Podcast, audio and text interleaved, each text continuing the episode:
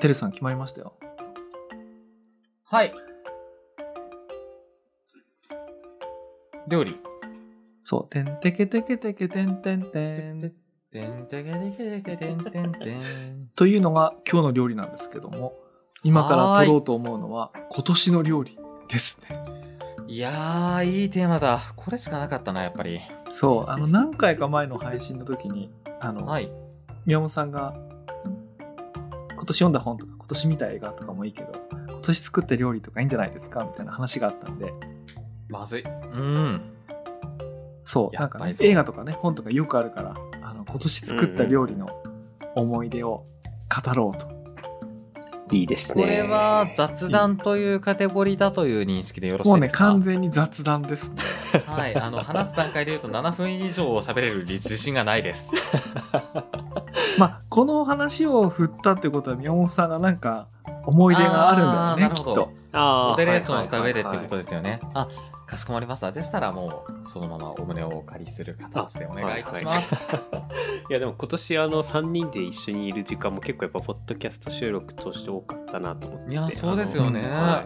あのポッドキャスター合宿もあったじゃないですか、うん、いやご発そう音ででしたねはいあの時ってこう食事を共にする機会がすごく多くて、うんなんかやっぱりこう普段なんかオンライン上で会ってる人となかなか食事をこう共にすることがないからなんていうんですかねあこの人いやこういうのそうですよね好きなんだとかいやしかもその作り方っていうところで人の性格見えますしね。ですよね。なんかそういうのがすごく見えて面白かったなと思ったので、なんかぜひ料理の話すごい聞きたいなと思ったんですよね。あぜひぜひ、はいそ。 こはちょっとフリースタイルな形ということで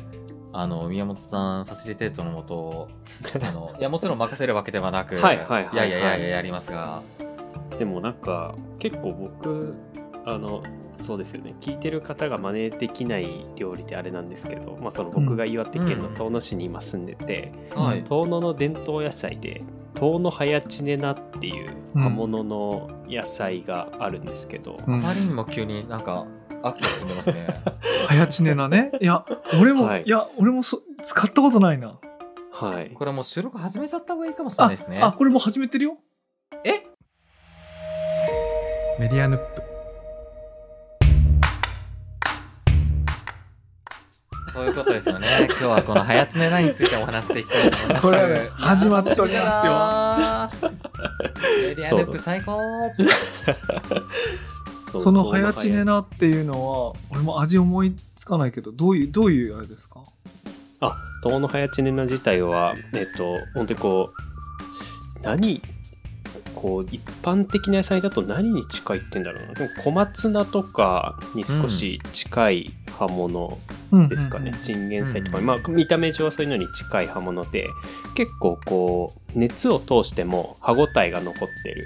茎のうんこうんう歯ごたえが残ってる葉物なんですけど、うん素敵ですね、はい、なんかそれ僕も今年まあ遠野には結構3年ぐらい住んでるんですけど今年初めて知ってう、ん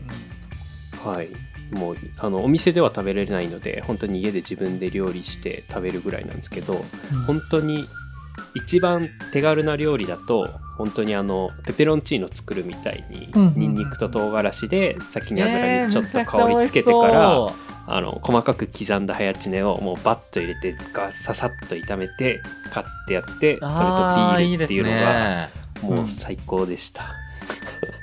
これいいですねお酒も合うだろうし、食事としてもいいしそうなんですよ全然まあそこに後から茹でたパスタとか入れてもあうー全然美味しいでしょうけどなるほどねそのまま葉物だけ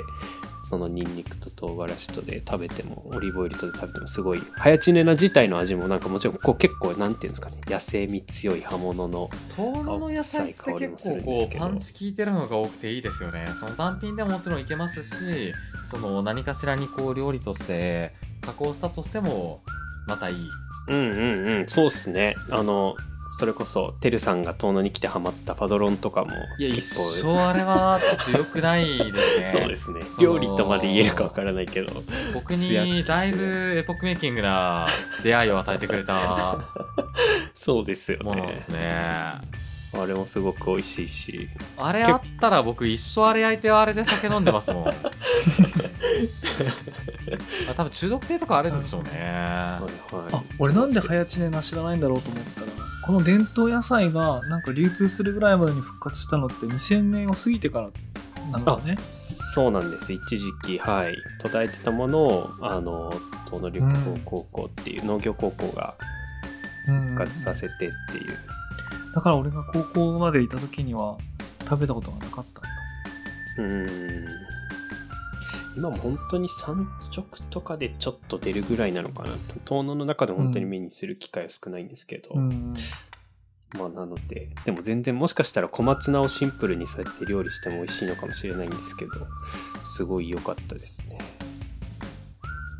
いやまあねいいっすねほうれん草もね小松ほうれん草だったらスピナッチですけどあのスピナッチって言いますよねあのうんうんうんうんはあれが小松菜になっても早知念菜になっても美味しそうですねそうなんです。あとまあ本当に作る以外だと食べるのでもすごいやっぱりラーメンを今年はめちゃくちゃ食べたのでなんかその佐々木留さんが作るラーメンはなんか本当に食べたいとずっと思ってなんます。で僕がまだ食べさせてもらってないのかわかんない ですねあれはなんかさラーメンってなんかなんかあの気合い入れて作るもんじゃないんですよいやセレンディピティだとしたもですよあだとしてもあじゃあ飲んでたらな飲んでたら出るからはいその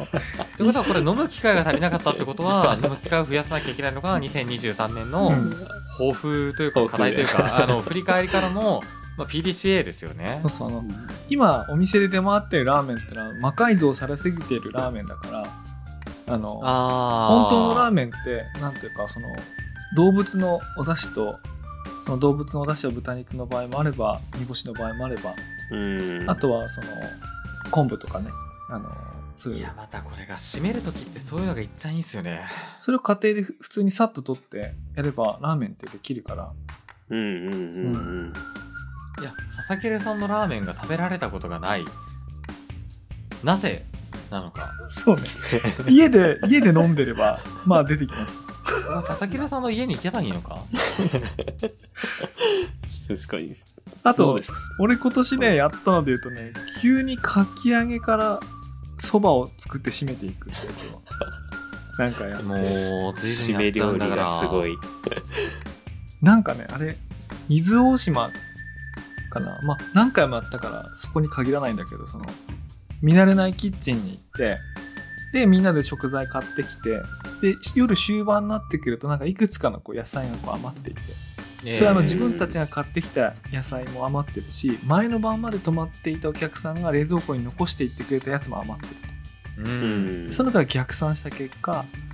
これはかき揚げおよびエビ天そばだなっていうのが逆算されてる。うんそうそう、そっからね。でしかもその出汁も、出汁取るとこから行くみたいな。はいはいはいはいいいなぁめちゃくちゃうまいんだろうなそういうの楽しかったですね。ちょっとそういうわけにして食べたいないいかもしんないですねなんかそれこそ年末で例えばちょっと実家に帰省しないといけないからみたいな感じで冷蔵庫に余り物がいっぱいあったらとりあえずかき揚げにしてそば作ってみるみたいなのは すごいいいかもしれないちなみにね、意外とかき揚げはね、そんな野菜減らないんですよ。ああーのそっか大量に減らしたい時には向いてない。で、はいはいはい人参の先っぽだけ余ってる、玉ねぎが半分だけ余っている、ごはいぼうが3分の1だけ余ってるみたいな。なんか、そういちょうこ、ちょこちょこちょこちょこちょこ余ってる時時にちょうどいい。なるほどなるほど。ミディアム分の中での料理企画が来年ある と。ミディアムプキッチンが始まると。まあね、あとね俺今年人から教わって一番良かったなってあの思ったのがねあの谷中生姜の豚バラ巻きってのがあって谷中生姜ってあるじゃないですか谷中生で谷中生姜って大体あの生であのお味噌つけて食べたりすると思うんだけどはい今あはいの根っこの部分あの谷中生姜のピンクのさ根っこの部う分ですかんあそこに豚バラをこうぐるぐる巻きにするとはいはいで塩コショウを振ってでその状態でこうローストする、まあ、家庭だったらあの魚焼き器のところでうんだと炙ると、まあ、お肉には火が通ってる状態で谷中生姜にも半分火が通っててあの辛すぎない、はいはいあのうん谷中生姜って辛辛いと思うんだけどその辛みがちょうどよく半分ぐらい抜けたね谷中生姜の豚バラ巻きっていうの人んちでごちそうになってへえでこれあ見たら絶対真似できると思ってやったらもうあのすごく簡単な今口で言った通りの料理だから、はいはいはいはいもう絶対美味しくなるっていうねこれ良かったっす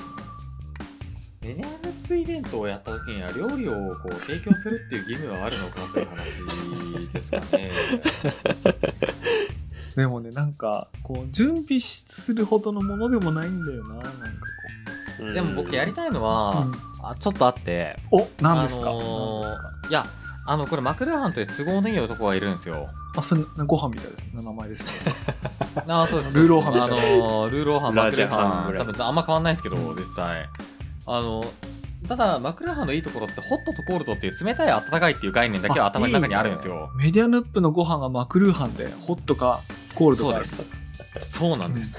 だからあったかいご飯はホットうんで冷たいご飯はコールドコールドこれか何も意味がホットこクーれルかなもうホットかクールかなあホットかクールかですすねこれ非常に今あの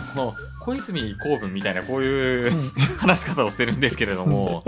これぐらいの流度でいいんだなと思っていてあったかいものでメディアでマクルーハンの枕言葉をつけた瞬間に一気にメディアの何かになるんですよねうんこれいなるいメソッドですよね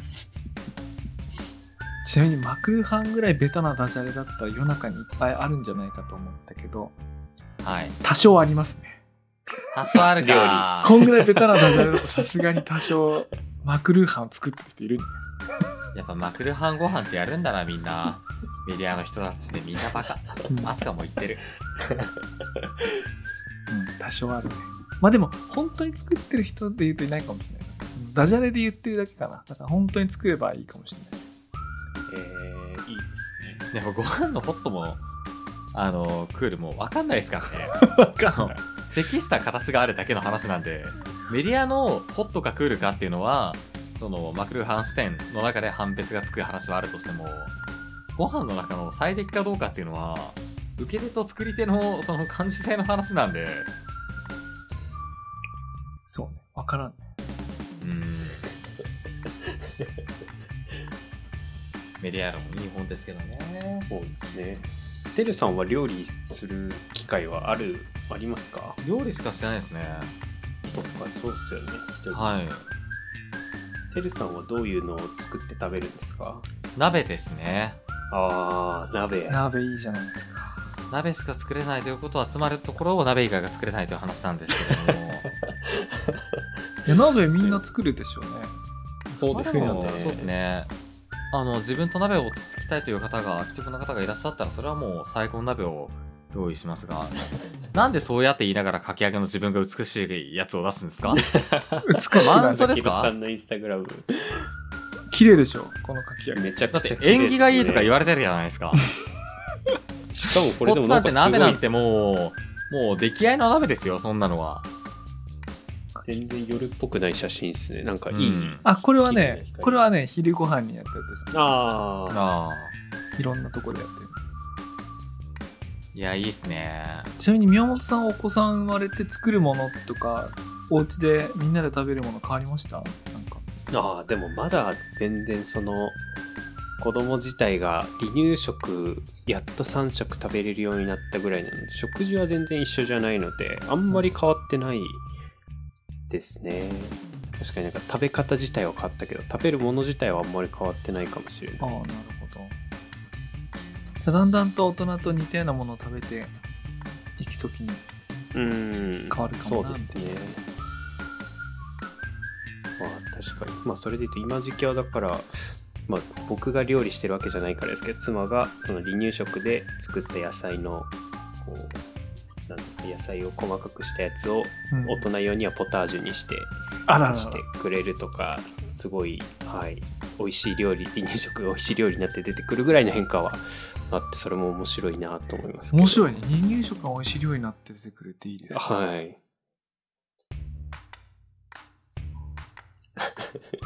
てるさんがどんどん沈ん目線が沈んであのー、料理って難しいなと。あのー、連綿とした歴史の中に自分が疎外されてるんだなという意識を改めて ね、あの、抱くといういい機会になったところで、はい。いいですですよね。あとはでもあの、僕その料理する時あの本当になんだすごいご当地大好き人間みたいになってますけど南部鉄器をすごいよく使うのでいいですねなんかお皿っていいですよね、鉄球よく使う。南部鉄器をよく使うんですけど、まあ、これも料理って言われるか分かんないですけど今だと本当に家の中であの石油ストーブを使ってて、うんその上に南部鉄器の鍋を置いて、うんその中に里芋をこう転がしてうん打っておいて、はい、ご飯を食べる時間になったらその蓋開けてこう蒸された うん里芋をそのまま皮むいて食べてビールを飲むみたいなのもめちゃくちゃ美味しいですね。いやーいいですね。ちょっとあの僕一人でそういう機会を創出することができないんであのメディアループのメンバーであればそういう機会をなんか創出していただけるこうこういう機会みたいなのがあったらすごくあの嬉しいなみたいなところがあるんですけれど もないかな確かにでもあと今年本当にあの段階もあれですけどそのポッドキャスター合宿って佐々木るさんとジンギスカンした時の、まあ、ジンギスカンも一つの本当に料理めだっちゃ美味しかなっとた思っですたんですけど、まあ料理あのですね。そうですよねラム肉でもやしを食べるっていう、まあ、料理とかの組み合わせみたいなのすごいあの衝撃を受けましたねえそんなもやし食ったことなかったジンギスカンなんかあんなに本当やっぱえラム肉あれでメイもンというかはい大輔さん割と北海道スタイルですよあれほうどういう意味ですか、いやもやしが大量にあって、うんそのもやしで蒸すあじゃあえーっとジンギスカンの汁でもやしを蒸す蒸し焼きというかうん形にするじゃないですかうんあれって北海道の共通のあれなんですよプうん、ロあでもプロといでうかもあれ全国共通じゃないですかなんかもだやとしした時にじゃあ宮本さんが見ていたジンギスカンとは何だったのかという話そうですね。でもなんかあれこうご飯のようにもやしを食べるじゃないですか。なんて言うんだあろう。そうそうそうそうそうあ うのん主食の一つですかねご飯のようにはっいていうかあのラーメンの麺のようにねはいあ、そうっすよね。そうそうそうそうそれがすごい良かった。なんかすごい良かったです。なんかもやしがいつも以上に美味しく感じると。僕なんかただの野菜が好きなのかな。いやーそうなんですよね。佐々木留さんの料理ってすごい美味しそうなんだよな。ラーメンはあの文章本当に食べたいな文章で読む料理もすごいいいですもんね。いやでもやっぱ味覚を把握されるのが一番いいですからね確かになずーっと佐々木留さんのインスタグラム見てますからいやあのあれあのてるさんが今年本当はやろうとしてたえっ、はいと、何でしたっけラジオラジオドラマはいはいラジオドラマで味覚ハックする一節欲しいですねそれはあれじゃない ですかあの間接的に自分が利益を得る機会を見かけたって いういやいやはいなんかすごいいいですよねやっぱり食欲がそそられるカレー食べたいもうなんか飯テロとかやめてくださいよ収録中あごめんに今ねカレーじゃなくてね春菊とくるみのサラダを見てたんだよねあそれも食べたいけど、えーいいなぁでも炭水化物も見ちゃったからこんな声出ない あブリフライかいいなぁブリフライブリフライいやこれいや数年前のインスタ見た時今今作ってるものと全然違うホッケとか食べたいなぁそれこそ佐々木さん年末とかはどうするんですか食事年末はあのー俺本当は家族だけで過ごすのが好きなのそした時はもう全部朝から晩まで作るだけどあのしあの実家に帰ってその両親と過ごす時は両親が作るものとか両親が買ってくるものを食べたりするからあうんれなんだけど、あの家族3人おあの息子と妻とだけ年越しする時はもう全部あこれちょうど年越しだねあのそば買ってきて。はいはいでくるみすりつぶして南部美人飲みながらこれ あはーいいっすねこれはあーこれはあれか鶏とごぼうとセリのお雑煮鎌とごぼうとセリの料理正月来たないいっすねあとこれは豚とじゃがいもと人豚とじ参ゃがいともほうれん草のスーいいプのあーコチュジャンダレ添えみたいな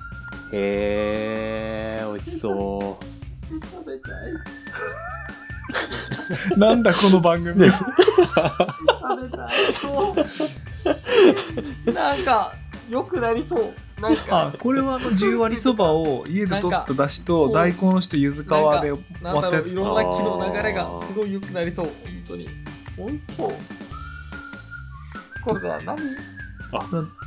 紹興酒、醤油、塩、砂糖、ちょっとひき肉、しいたけ、ネギ、にんにく、鷹の爪、あこれはおでんはおでんだけど絶ニラのスープだねこれニラとしいたけえー、あニラのスープで作対るマンニラ行きたいっすね。ニラいきたい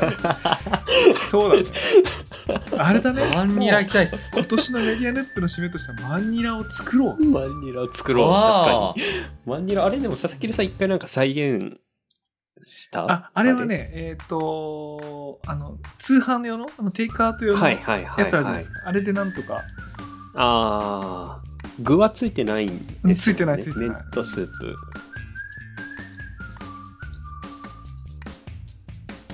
マンニラを再現しよういいですねそれ確かに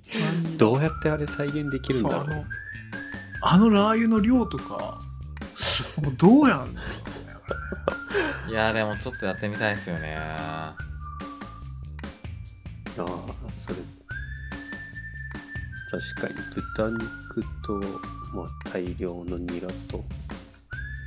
まあでも、マンニラ本当に美味しかったですからね。見た目美味しそうじゃないのにねそううまいんだよ。よな味が、はい。あの、本当覚えてますもん。あの、店ついて、うんあの、なんやねんっていう、こう、アンチ具合も出しながら、実質出てきたら、ハフハフハフって、